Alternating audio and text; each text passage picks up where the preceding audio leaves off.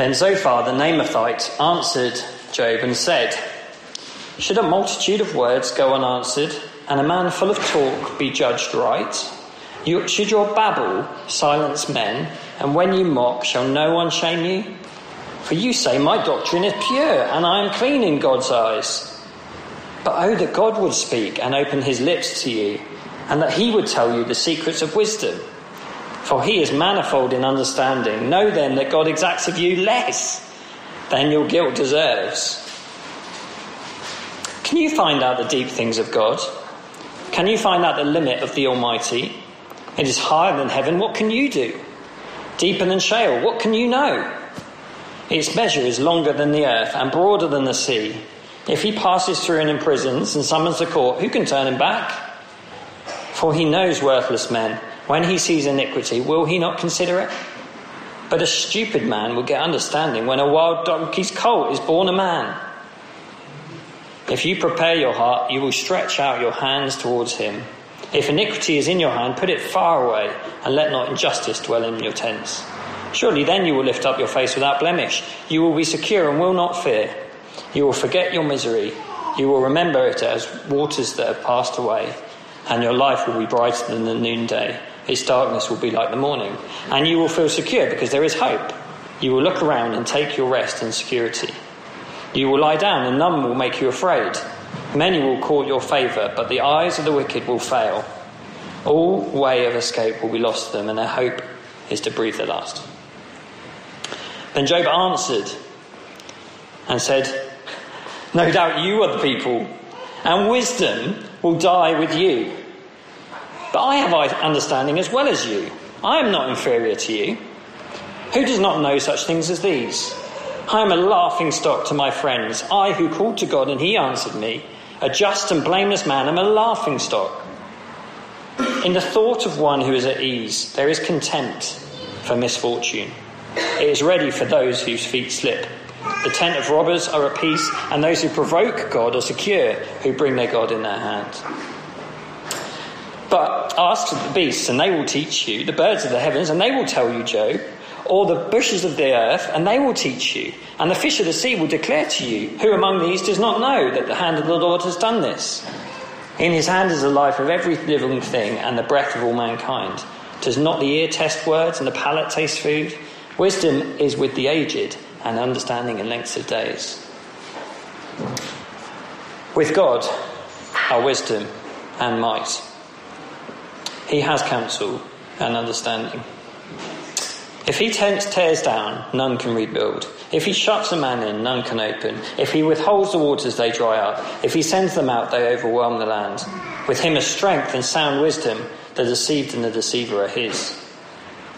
He leads counselors away stripped, and judges he makes fools. He looses the bonds of kings and binds a waistcloth on their, cloth on their hips.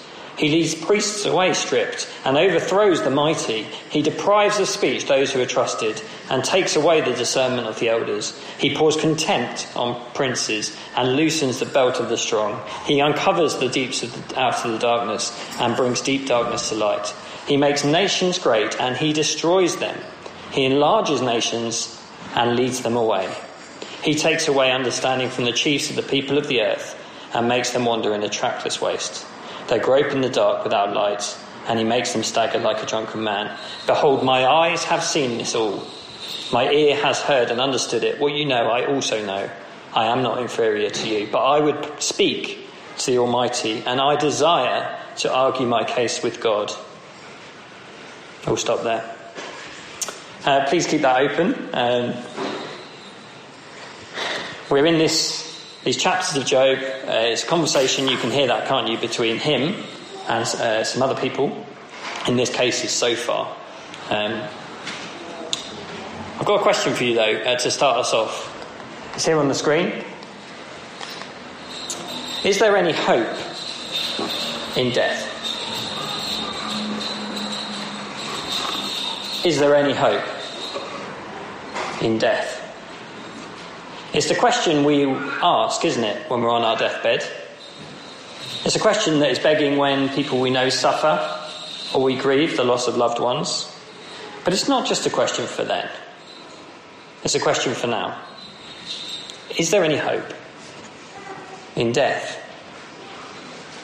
Sure, we may try to escape and avoid the issue for now, but we will never escape death.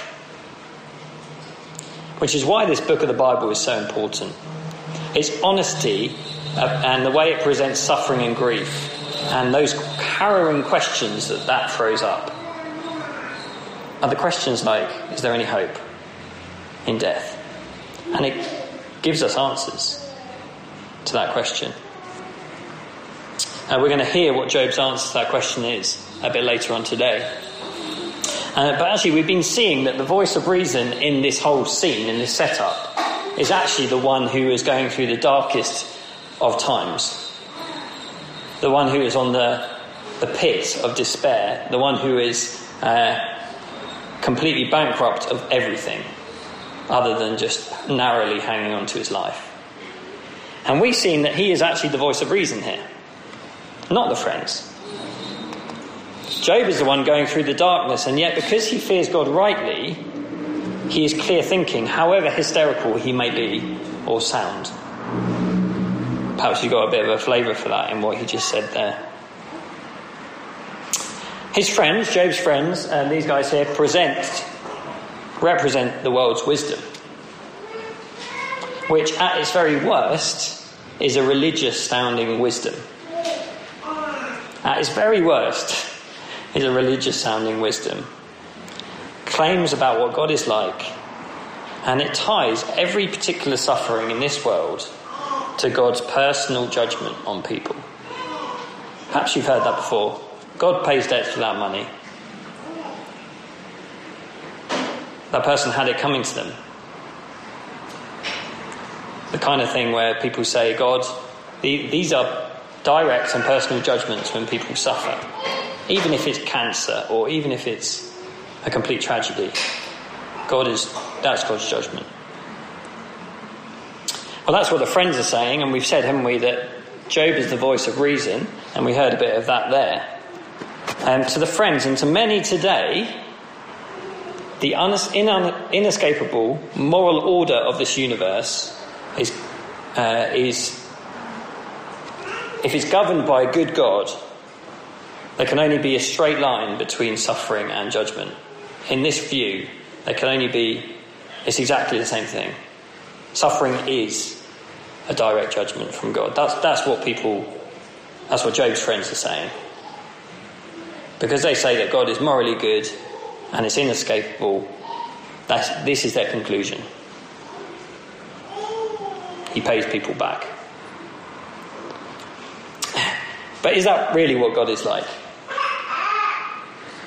Is that really what God is like? It's a good question to ask, isn't it?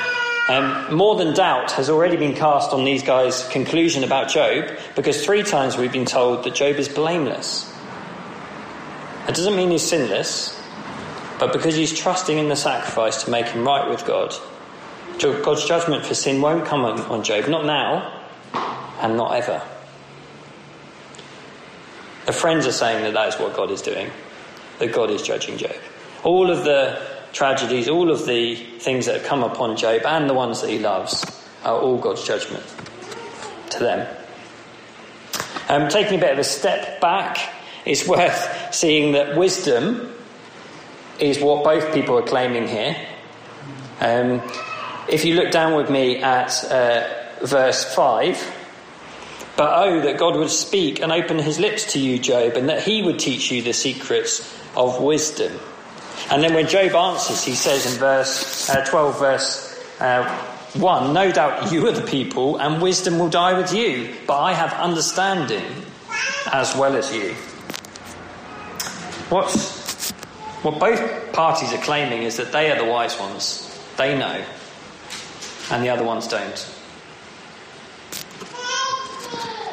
This emerges as the big theme and the big battle in, in, in this book of Job. Um, if you want to just flick in your Bibles to chapter 28.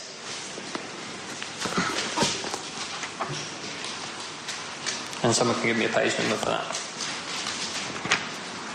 Two, three, uh, four, three, five. Okay.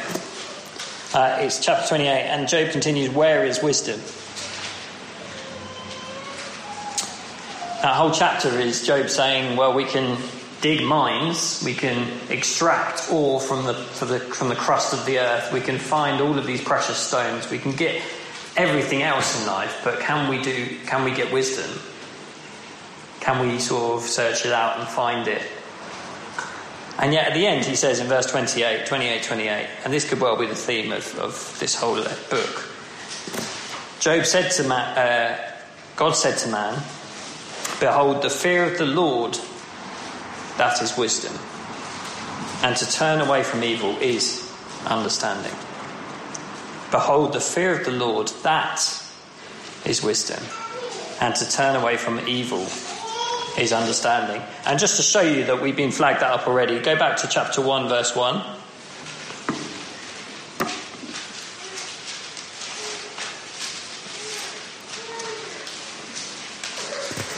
There was a man in the land of Uz whose name was Job, and that man was blameless and upright, one who feared God and turned away from evil. So Job, Job is the wise one everything that he knows about God is true. And he's the, these other people were claiming wisdom, that they are the wise ones, that they've got the claim on God, they've got the monopoly on wisdom.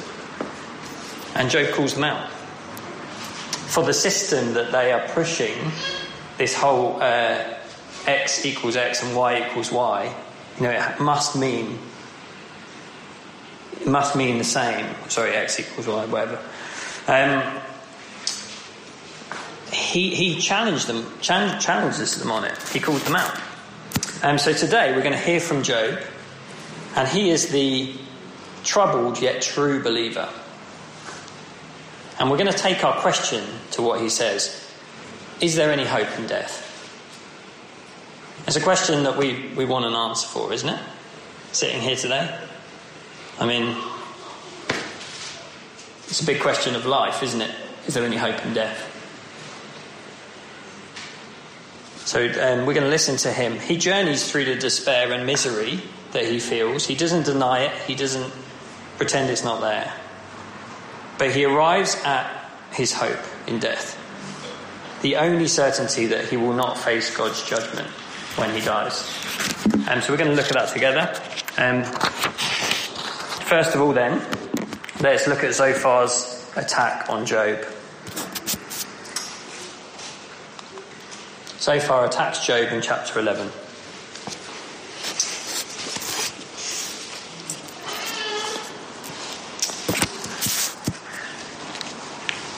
In verse 4, you say, My doctrine is pure and I am clean in God's eyes, but oh, that God would speak and open his lips to you, and that he would tell you the secrets of wisdom, for he is manifold in understanding. Know then that God exacts of you less than your guilt deserves. Zophar's speech is a bit like the sort of triple distilled whiskey. It's, it's so punchy. It's like the, punch, the, the strap line. If this was a manifesto, it would be the strap line. He doesn't even go into long, lengthy speeches. He just says it, comes out with it like that. And because it's so sort of direct and concise, we can see two things. Firstly, we can see that this worldview, this way of seeing God, has no empathy for the sufferer. And then on the other side, we can see that it shuts down Job's honest questions. Um, the first one, then, no empathy for the sufferer. Verse 6. Zophar, in effect, says, um, You deserve worse. Can you imagine being in front of this man who's lost all his ten children,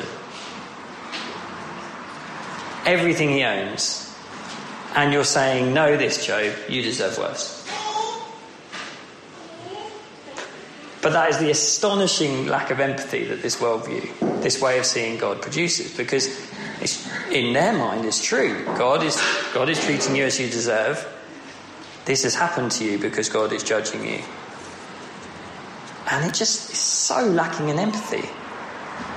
You see, you see that when Job, when Job comes back to Zophar and he says in verse 5 of chapter 12, in the thought of one who is at ease, there is contempt, hatred for misfortune, anger towards it, towards those who are suffering, attacking them.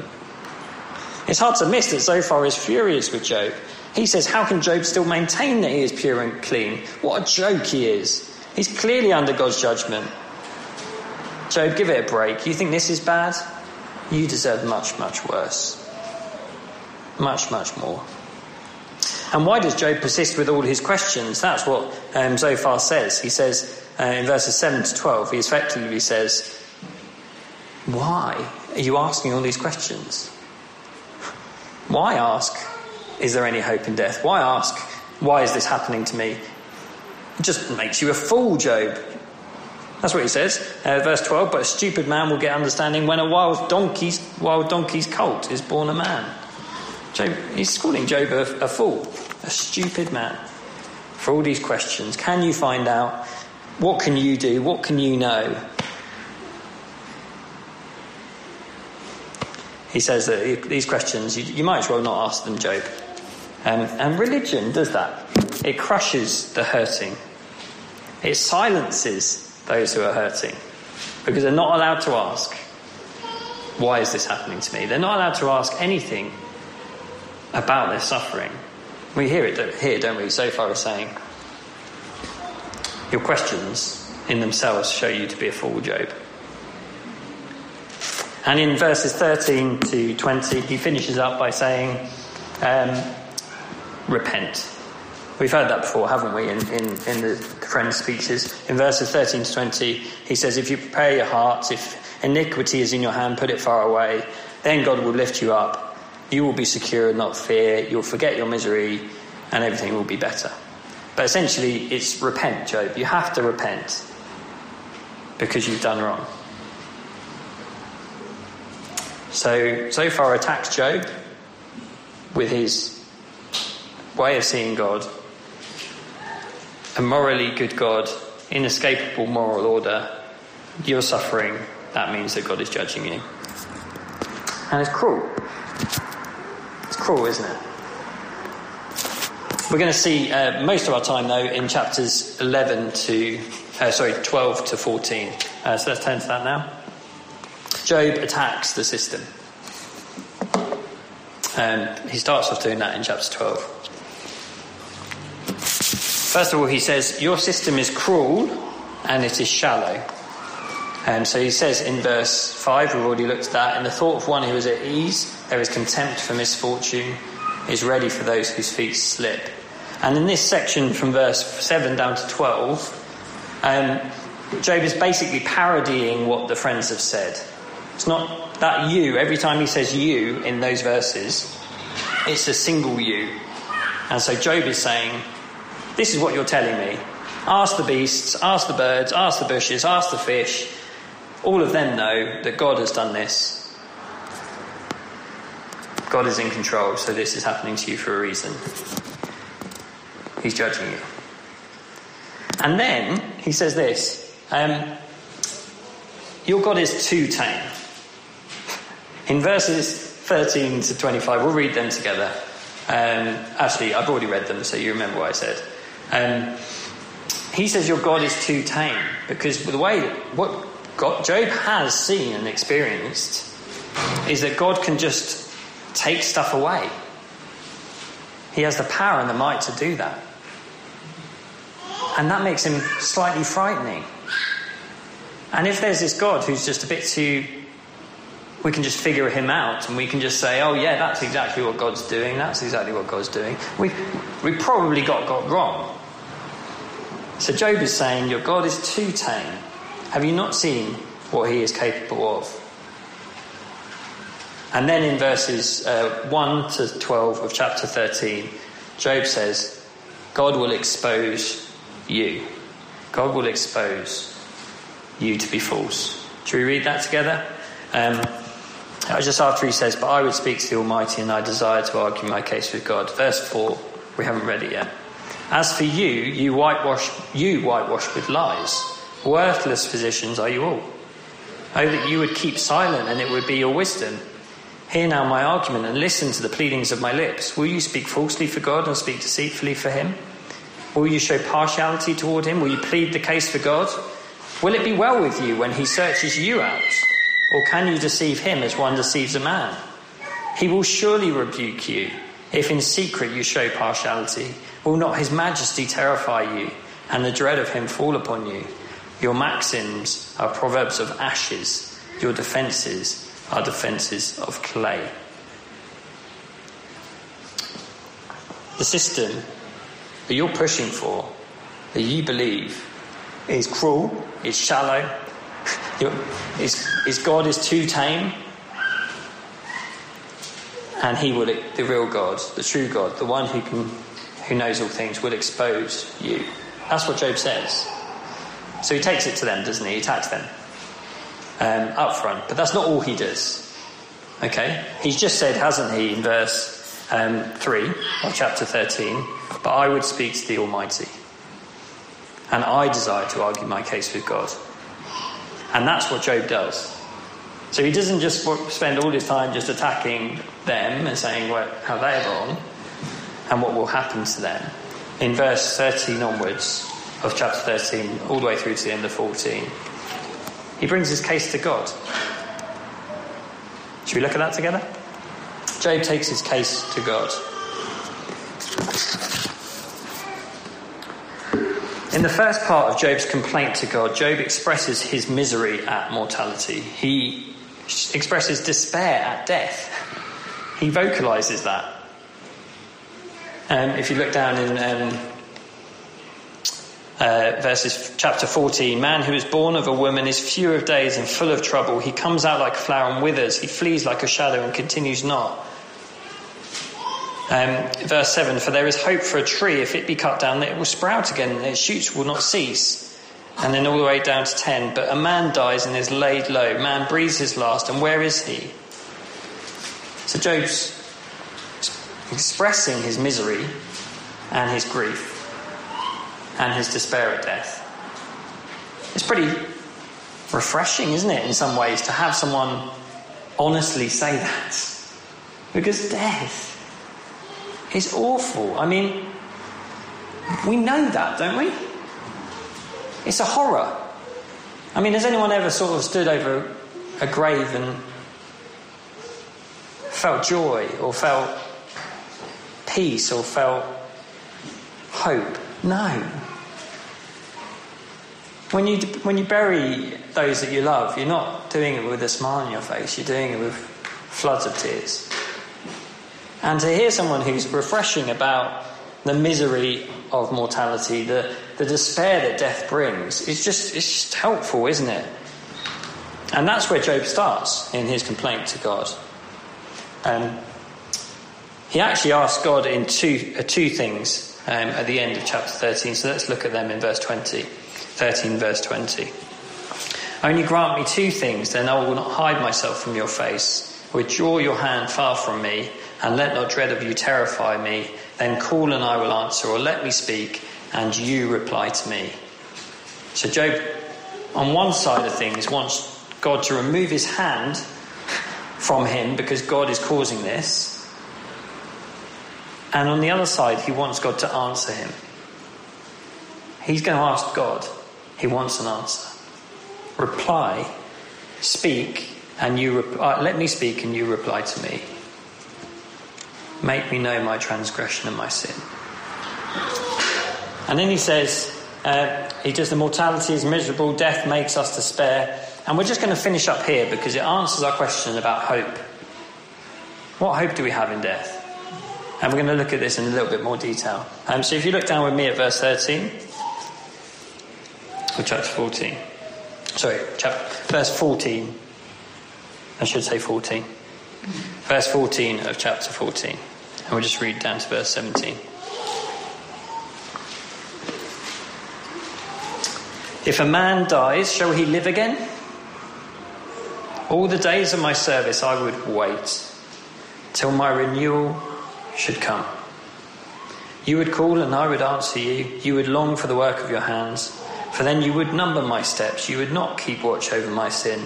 My transgression would be sealed up in a bag, and you would cover over my iniquity.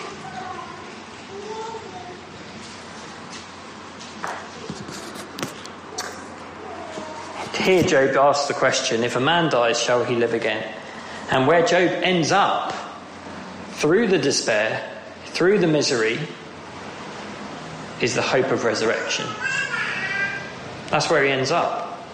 Because he says, um, I would wait till my renewal would come. You would call and I would answer you. And it, if you can raise the dead, God, and if you raise me after I've died, then I know that you're not going to hold my sin against me. If I have assurance that you can raise the dead, then I know, in verses 16 and 17, you would not keep watch over my sin, my transgression would be sealed up in a bag, and you would cover over my iniquity. He's talking about his sin. If we could have assurance that there is a resurrection, that God raises the dead, we would know that God will not hold our sin against us. Well, that's what Job is saying. The New Testament, Testament echoes this mourning with hope, this grieving with hope. Um, let's read uh, 1 Thessalonians 4 together. Um, it says, Brothers and sisters, we do not want you to be uninformed about those who sleep in death, so that you do not grieve like the rest of mankind who have no hope. For we believe that Jesus died and rose again. And so we believe that God will bring with Jesus those who have fallen asleep in him. Job's hope is that God raises the dead, that God will raise him after death. That even though this life might be just full to the brim, all of his days might be full of grief and despair and suffering, that when he lays his head and he breathes his last, that that is not the end, that God will raise him to life. And because Job knows that, he can know that his sins are forgiven, that God will not finally bring judgment on him. Because actually, the final sting of, de- of death is not just stopping our physical lives, is facing God's wrath. The sting of death is, is judgment, facing God's judgment. And we tend not to think about that, do we? We tend to think, um, oh, I'm just going to try and avoid dying today. We don't realise there's something worse than death, and it's God's judgment. And Job goes on to say in verses uh, 18 to 22, just his final verses, he says, If there is no resurrection, there is no hope. Shall we read them together, verses 18 to 22? He talks about things that everything, even if it looks immovable, everything gets worn away. Everything disappears, comes to nothing. Let's read them together. The mountain falls and crumbles away, and the rock is removed from its place. The waters wear away the stone.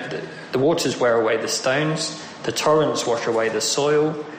So you destroy the hope of man. You prevail forever against him, and he passes. You change his countenance and send him away. His sons come to honour, and he does not know it. They are brought low, and he perceives it not. He feels only the pain of his own body, and he mourns only for himself. This is the way of the, the, the world we live in. Everything, however permanent, however immovable it looks now, the chair you're sitting on, the metal it was cast from, the gold filling in your mouth, everything will just get worn away eventually. It might look immovable and firm and permanent, but it's not. Job says everything is transitory, temporary. And it all ends in death. And so without the resurrection, there is no hope. And that's where he ends his speech. Without the resurrection, there is no hope. Have a think about that. If you're not a Christian, have a think about that. Because that is the world we're living in. That is the effect of our lives. It comes to nothing. And if there is no resurrection, then it's something worse than death. We're going to face God's judgment. And yet, because Jesus has been raised to life, because Jesus went to death for us on the cross, our sins need not uh, fa- uh, bring on God's judgment forever.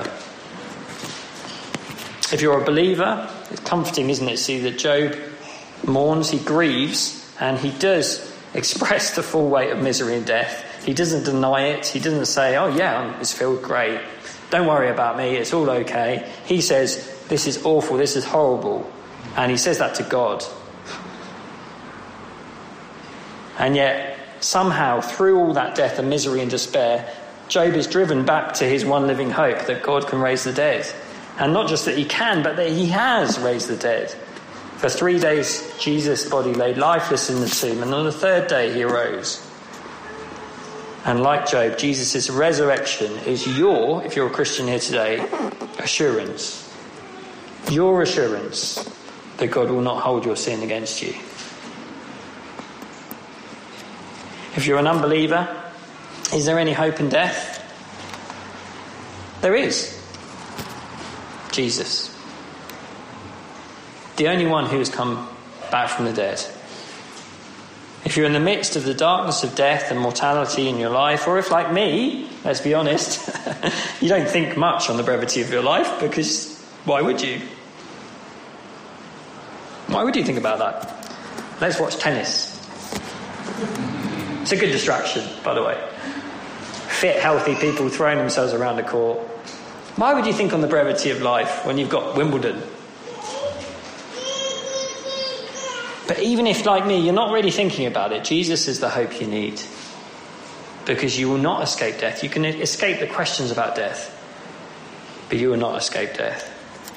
And there is no hope in death but the resurrection, but Jesus.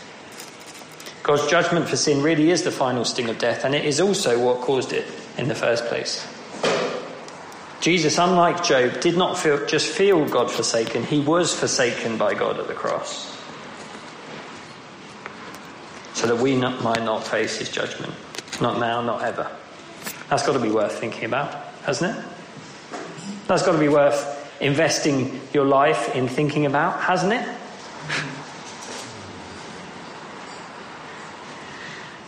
And going back to Zophar, human religion is, man made religion is a horror. It's a horror because it lacks empathy or compassion for those who are really suffering. It makes matters worse for those who are really suffering. It heaps guilt onto grief, it puts blame onto bereavement. God is judging you. Why should I help you? The person in the, in the wheelchair, they, they, they've been reincarnated, and that is what has been chosen because of what has happened in their previous life. Why help the person who is suffering, whose life is hard? If you believe in reincarnation, if you believe in Islam, why um, ask God any questions? Because God wills it. But, but what about God wills it? But, but, but it feels like God wills it. Every question is just shut down.